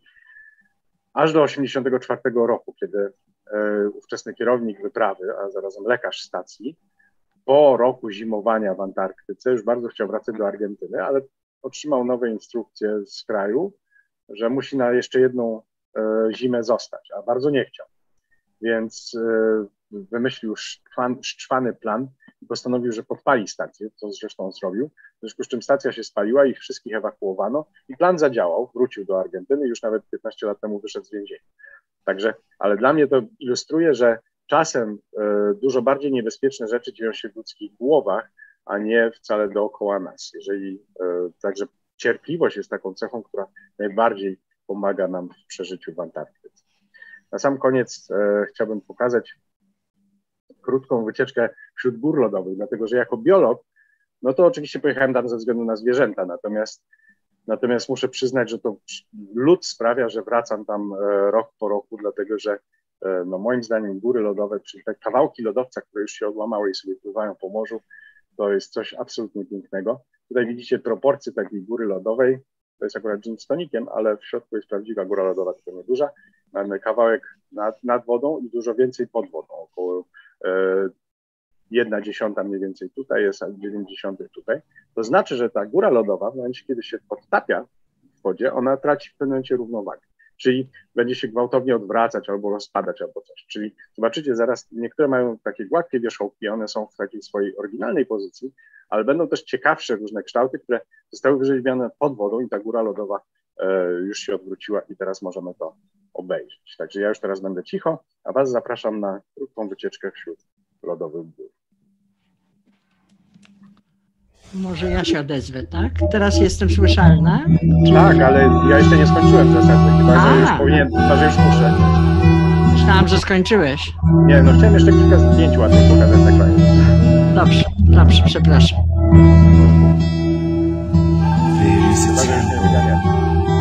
made of ice. Where words of frozen mist take form. In my brain, solidifying and recognizable, sucking life's marrow and its flow, drawing prayers from our mouths. My casting will have loves you, I know. Our warmth escapes from our bodies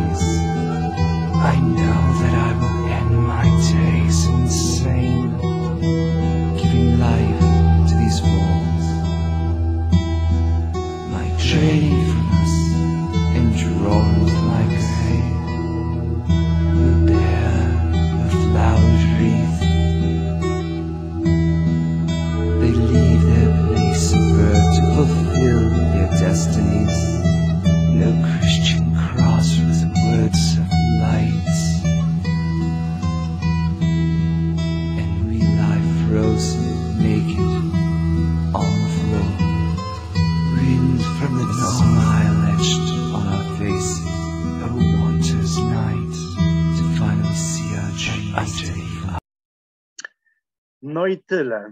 Przepraszam, że tak długo gadałem, ale bardzo lubię Antarktydę, jak mogliście Państwo zorientować.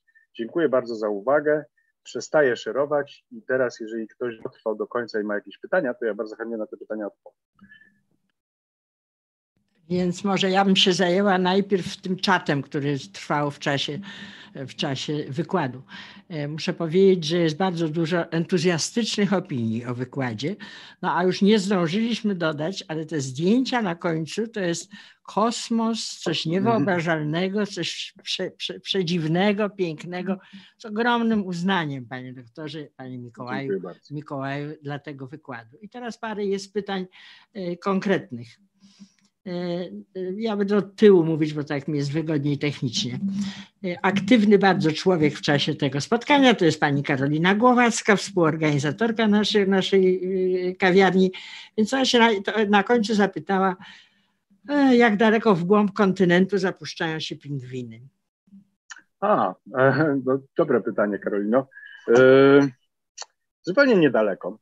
to znaczy, kolonie zawsze są w pobliżu morza, bo inaczej to nie miałoby sensu. Po pierwsze, cała Antarktyda jest pokryta lodowcem, w związku z czym tam na, na lodowcu one nie będą mieszkały, ale czyli, czyli właściwie skały są tylko i wyłącznie widoczne na jego obrzeżach.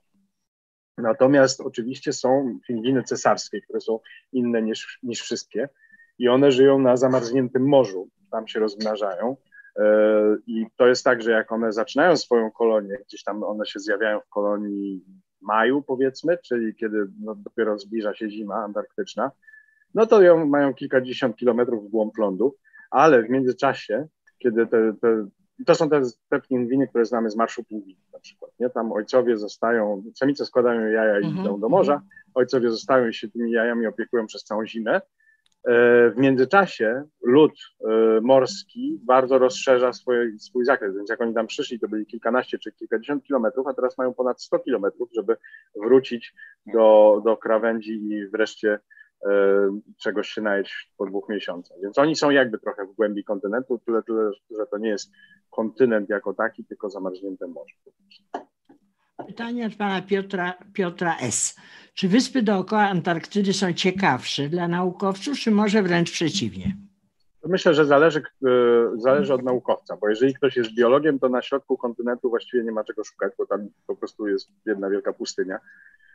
Natomiast glacjolog, no to oczywiście w środku jest zachwycony, chociaż chyba, że ktoś jest jakimś tam ksenobiologiem, który poszukuje y, bardzo egzotycznych form życia i wtedy wierci sobie tak jak Rosjanie na stacji Wostok, mhm. y, wywiercili się gdzieś tam do tego jeziora e, pod lodem i tam poszukują życia, więc zależnie od specyficznych projektów niektóre rzeczy są ciekawsze dla, dla innych e, może mniej.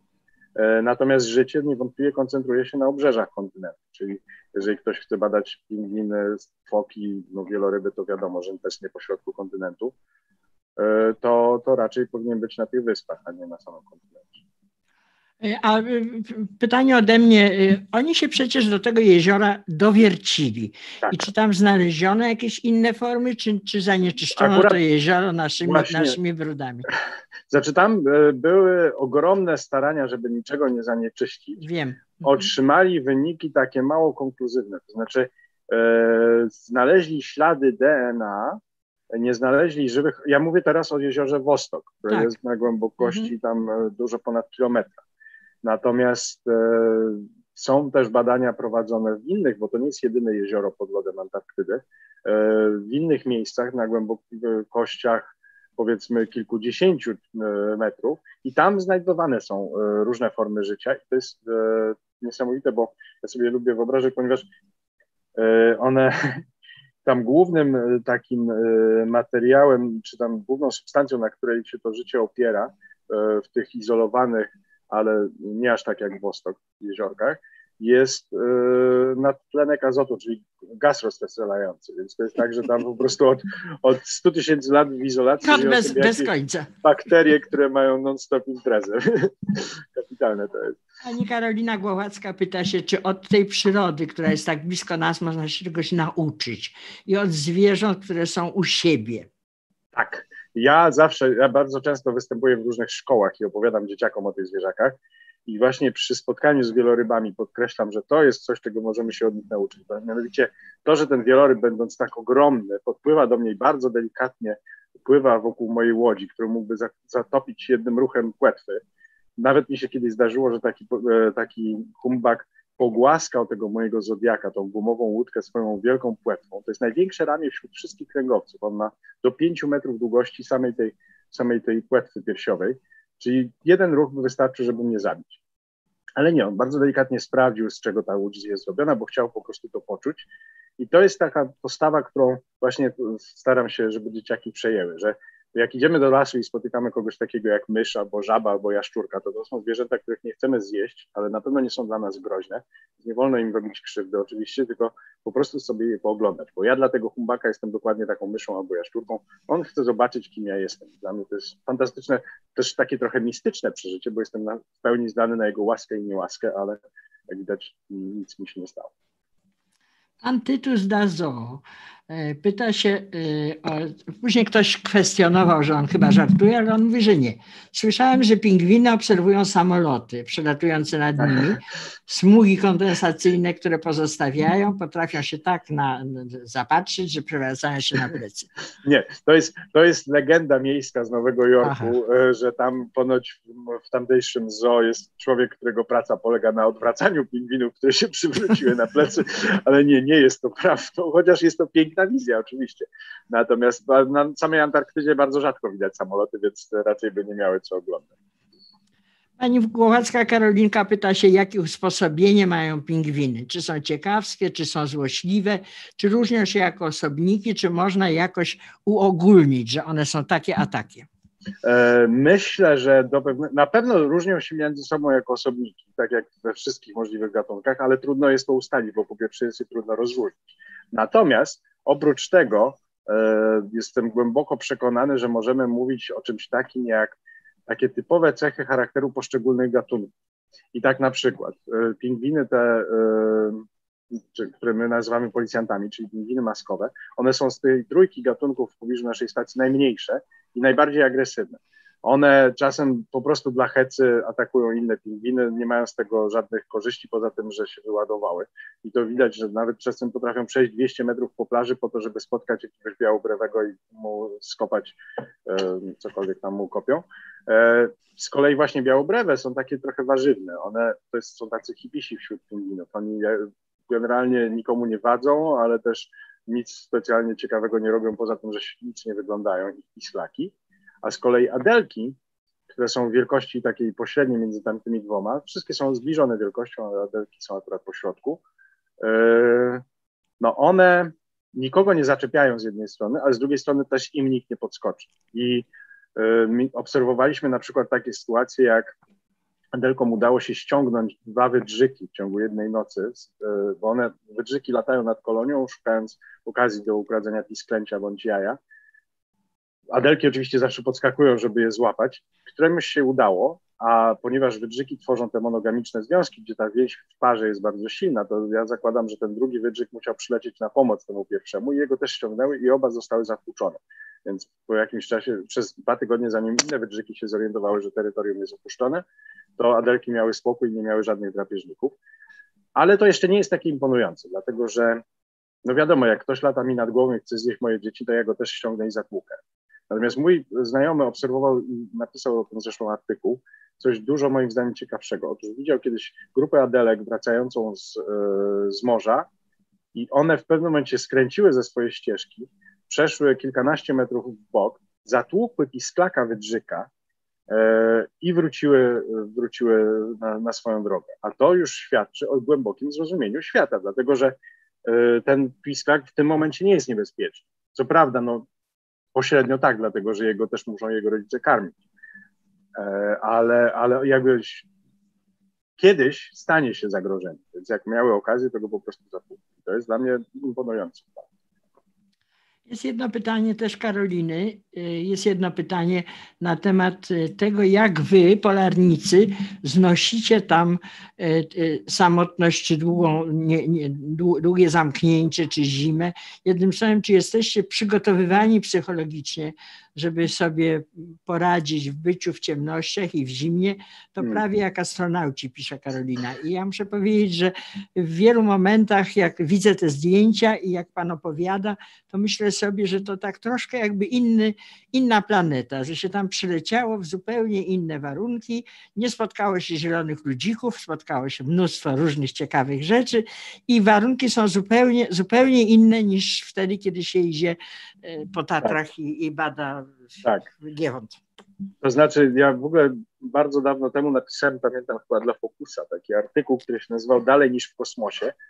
I to były refleksje właśnie po mojej chyba pierwszej zimującej wyprawie. Otóż w czasie tej wyprawy tak. e, wydarzyła się katastrofa promu kosmicznego, chyba to był e, Challenger. I dwie informacje nam, e, nas uderzyły bardzo w momencie, kiedy, w momencie, kiedy myśmy e, przeczytali o tej katastrofie. Otóż pierwsza była taka, że tam y, ten dziennikarz relacjonujący sytuację napisał, no jak się coś zepsuje na tym promie kosmicznym, no to e, oczywiście nie można kupić żadnej części zapasowej, bo najbliższy sklep jest 60 kilometrów dalej na lądzie, e, więc myśmy tak spojrzeli po sobie, no od nas najbliższy sklep to jest 1000 kilometrów stąd, czyli w Ushuaia w Argentynie. A druga informacja była taka, że ci astronauci zanim zginęli, to do ostatniej chwili wymieniali maile z rodziną. E, przy czym myśmy znowu spojrzeli po sobie, bo myśmy nie mieli wtedy na stacji internetu, więc nie byłoby to nawet możliwe. Czyli w pewnym sensie jesteśmy izolowani dużo bardziej niż ci kosmonauci. I w momencie, kiedy po, e, przychodzi zima, to tam fizycznie nie ma jak wrócić do takiej stacji, więc jesteśmy bardzo oddaleni. Jak my to przyznosimy? Otóż po pierwsze mamy rzeczywiście ewaluację psychologiczną wcześniej, po drugie, no pewne cechy chyba trzeba sobie wykształcić i zrozumieć e, to, że trzeba po prostu być bardzo cierpliwym. Ja akurat swoje dwie zimy bardzo dobrze wspominam i dobrze to znosiłem, ale podam taki przykład, że jak kiedy byłem kierownikiem Arctowskiego, miałem e, w swojej ekipie e, faceta, który jeśli chodzi o poglądy polityczne, to właściwie nie mógłby być dalszy ode mnie. To jest ultranacjonalista, E, mizogyn, antyfeminista, homofob. E, on zresztą później został w ogóle radnym Młodzieży Wszechpolskiej, czyli właściwie kompletnie drugi koniec spektrum e, poglądów na świat. No, kobieta to wiadomo, że tylko w kuchni ma być i tak dalej. Cały, cały ten pakiet, ale jednocześnie był prawdopodobnie najlepszym mechanikiem w historii polskiej stacji antarktycznej. W związku z czym myśmy się bardzo szybko obaj zorientowali, że o niektórych rzeczach w ogóle nie ma co mówić, ale z drugiej strony był moim najbardziej zaufanym człowiekiem. W momencie, kiedy cokolwiek się działo na stacji, to ponieważ on był zdolny do szybkiego podejmowania decyzji, szybkiego i sprawnego działania, był moim takim, był takim facetem, którego jako pierwszego e, wołałem.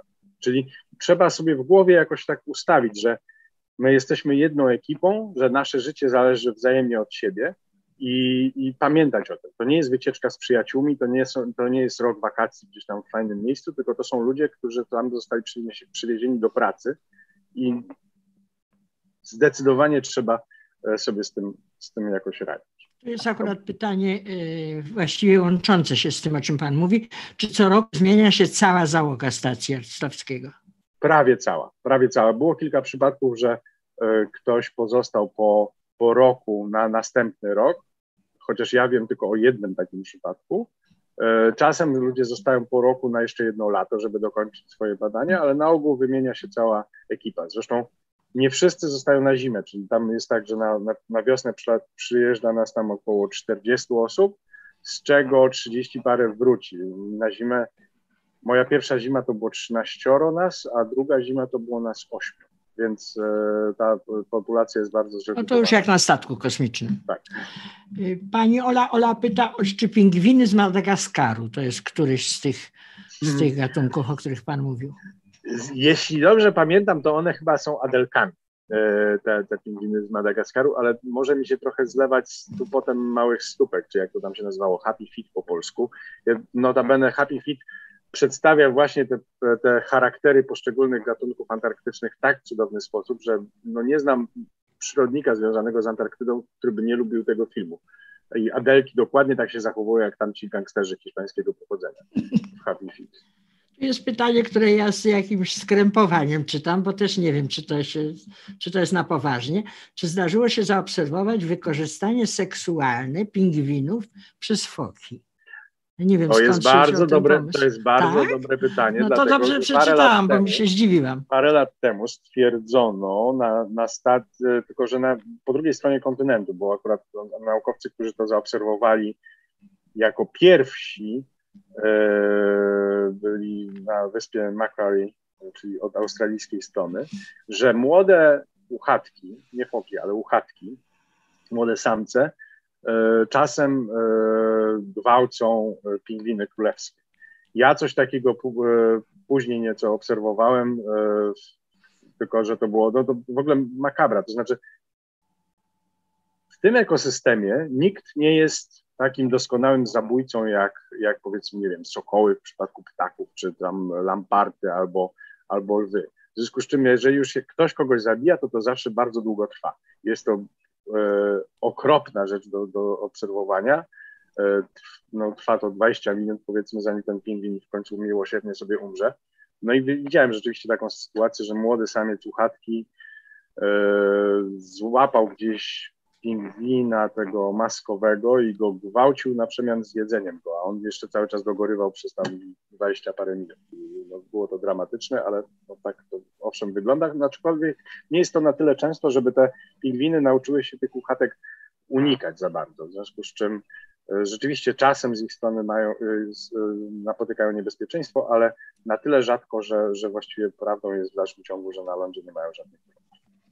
Jest pytanie od pana Sebastiana Suśniaka, chyba już ostatnie z tych, co czytamy, y, który ostatnio eksplorował w czasie pandemii wybrzeża Bugu, więc widocznie lubi szukać dzikiej przyrody, a tu się zapytał, y, czy jest, co jest do odkrycia jeszcze na Antarktydzie? To jest doskonałe pytanie, ponieważ to jeżeli jest jeszcze nieodkryte, to nie mamy pojęcia, co to będzie. E, ale na pewno jest coraz więcej rzeczy, które chcemy zbadać już, y, jakby abstrahując od tego, że nie wiemy, co znajdziemy. Na pewno właśnie chociażby wpływ tych e, krabów. Ja wspomniałem tylko o tym pobieżnie, ale to jest poważniejsza historia niż myślicie, dlatego że ten ekosystem, podmorskie w ogóle życie w Antarktyce jest bardzo, bardzo obfite, bardzo bujne. Tam jest pełno różnych zwierząt, które doskonale sobie radzą z tym reżimem właśnie, że jest zimno, że e, przez pół roku jest ciemno i tak dalej, i tak dalej. Natomiast nigdy nie miały żadnego takiego e, drapieżnika, który by miażdżył ich skorupki. Dlatego, że w zimnych wodach, takich bardzo zimnych, krabom po prostu układ nerwowy słabo funkcjonuje. One mają kłopot z magnezem rozpuszczonym we krwi i zachowują, jeżeli trafi krab do takiej bardzo zimnej wody, to zachowuje się jakby był pijany, jest kompletnie nieskoordynowany, więc nie mogły tam się pojawić. Czyli ślimaki, gąbki, E, różnego rodzaju skorupiaki żyjące w Antarktyce, akurat takiego wroga z potężnymi szczepcami nie miał. Więc mają cieńsze skorupki niż ich krewniacy z bardziej umiarkowanych stref.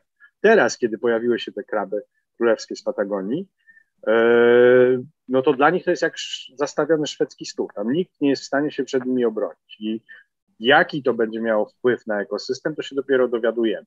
Tak samo jak dowiadujemy się, e, jak zakwaszenie oceanów E, wpływa na na przykład rozwód kryla. Wiemy, że wpływa i że negatywnie, ale dokładnie jakie są tego mechanizmy, to jeszcze do końca nie, roz, e, nie rozumiemy. E, właściwie no, te zmiany klimatyczne w, w rejonie Półwyspu Antarktycznego postępują, tak jak wspomniałem, najszybciej ze wszystkich rejonów świata, czyli tutaj jest pole do, do badań ogromne, jak to się wszystko zmienia w tym kontekście. Panie Mikołaju, myślę, że to już mniej więcej wyczerpaliśmy pytania. Myślę, w dalszym ciągu chcę powtórzyć, że na naszym czacie panuje ogólny zachwyt nad tym, co ludzie zobaczyli i usłyszeli. No, nie, nie kasujemy czatu. I ja myślę, że jak już się te pandemie skończą, a pan na pewno wyruszy natychmiast gdzieś, to później znowu się zobaczymy w kawiarni naukowej, żeby sobie bardzo chętnie, Bardzo chętnie przyjdę, bo też zdecydowanie wolę na żywą niż przez, e, przez ekran. Ale tak, tak, wszyscy Także lubimy. W takim razie rozumiem, że kończymy. To dziękuję Teraz bardzo. jeszcze ja chcę tego... powiedzieć, o, znaczy tutaj zamykamy i Dobra. dziękujemy bardzo. Chcę Jadę. powiedzieć o kolejnej y, kawiarni, która prawdopodobnie dalej będzie w tej samej formie y, online. Y, ona, ona się odbędzie 17 maja, to jest poniedziałek i będzie mówić pani profesor Edyta Gruszczyk-Kolczyńska o matematycznych uzdolnieniach dzieci. E, to jest fascynujący temat, a pani profesor ma swoje własne szerokie badania na ten temat, e, na temat tego, jak się rozwijają e, zdolności umysł matematyczne u dzieci i jak niestety powiem jedno zdanie tylko na ten temat, jak nasza szkoła te uzdolnienia mm, niweluje. Więc bardzo Państwa zachęcam, to będzie zupełnie coś innego niż dzisiaj, ale niewątpliwie bardzo ciekawe. 17 maja o godzinie 18 zapraszamy. I bardzo dziękujemy wszystkim Państwu za dzisiejszy udział w kawiarni. Dziękuję bardzo. Do, widzenia.